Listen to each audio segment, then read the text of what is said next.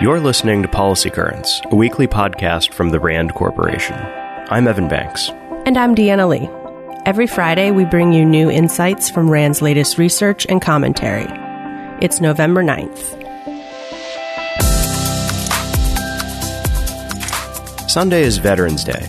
To mark the occasion, we've launched a new podcast called Veterans in America. It's a special limited series that journeys into the lives of veterans and their loved ones.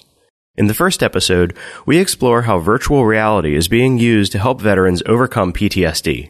Here's Joe Merritt, a former Marine and Army National Guard soldier.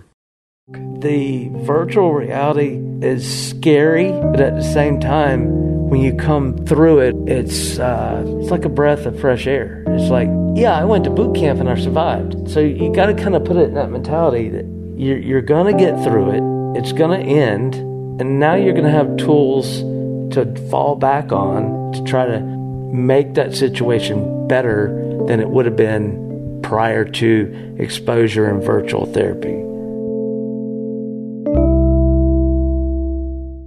That episode is available now. We'll have two more episodes out Sunday, November 11th and Monday, November 12th. One will delve into why women in the military face a greater risk of suicide than civilian women. And in the other episode, we'll meet the nation's military caregivers, the family members and friends who look after those who were injured fighting America's wars. Listen and subscribe to Veterans in America wherever you get your podcasts. And with Veterans Day coming up this weekend, we're taking a close look at a big challenge for those who serve getting the health care they need.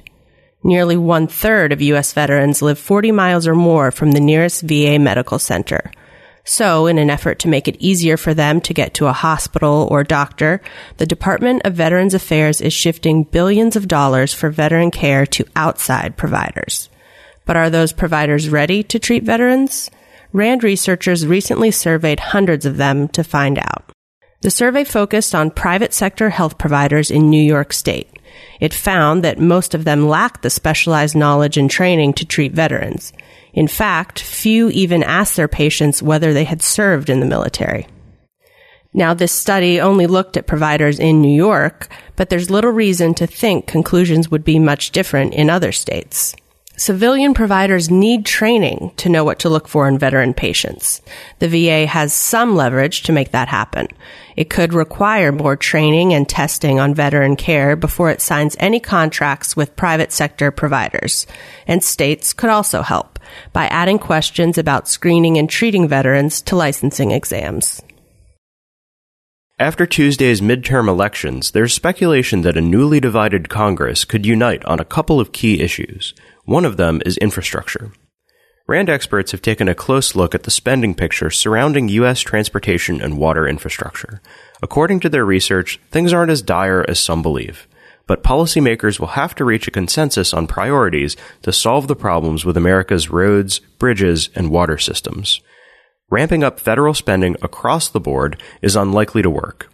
Here's how the study's lead author, Deborah Knopman, puts it. Quote, Spreading federal dollars around to fund short-term, shovel-ready projects without a sense of national purpose or priority will not get the nation where it needs to be. Instead, Knopman recommends that the government focus on targeted spending and policy changes that can deliver sustained benefits to the national economy. Realignments in the Middle East have intensified following the killing of Saudi journalist Jamal Khashoggi.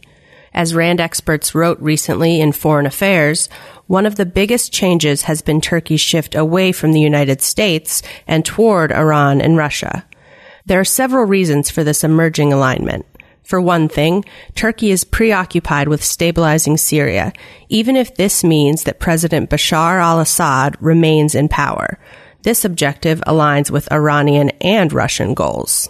Obviously, this has implications for U.S. policy in Syria, which is evolving under the Trump administration. But our experts argue that Turkey's drift toward Russia and Iran could also lead to a more fundamental power shift in the Middle East, one that may have long-term implications for Washington. Rand's Marjorie Blumenthal says that the success of driverless vehicles will largely depend on how safe the public perceives them to be. This is why it's important for both manufacturers and riders to speak the same language about safety. An overarching safety framework could help get everyone on the same page, says Blumenthal. This framework would establish how manufacturers and developers measure the safety of their autonomous vehicles so that everyone is using the same standards. But it would also provide essential transparency, keeping the public and policymakers better informed about how safe autonomous vehicles really are. The Trump administration has expressed dissatisfaction with U.S. policy on vetting refugees. Secretary of State Mike Pompeo has characterized existing screening procedures as, quote, defective. According to RAND's Ian Mitch, no vetting system alone is likely to weed out all security threats. No matter how rigorous and lengthy new vetting procedures may be, on occasion, refugees with criminal backgrounds and even terrorist sympathies are likely to slip through the cracks. This is an unsettling idea, but it's important to remember that vetting failures are exceptionally rare, and when they do occur, they rarely lead to a lethal attack.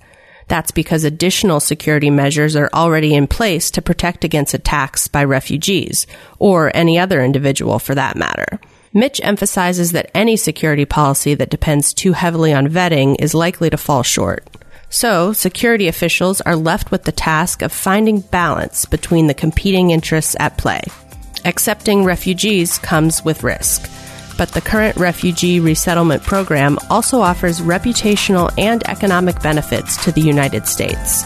And of course, humanitarian interests are served by protecting vulnerable people. RAND is a nonprofit institution that helps improve policy and decision making through research and analysis. For more on what we covered this week, check the show notes at rand.org slash podcast. See you next week.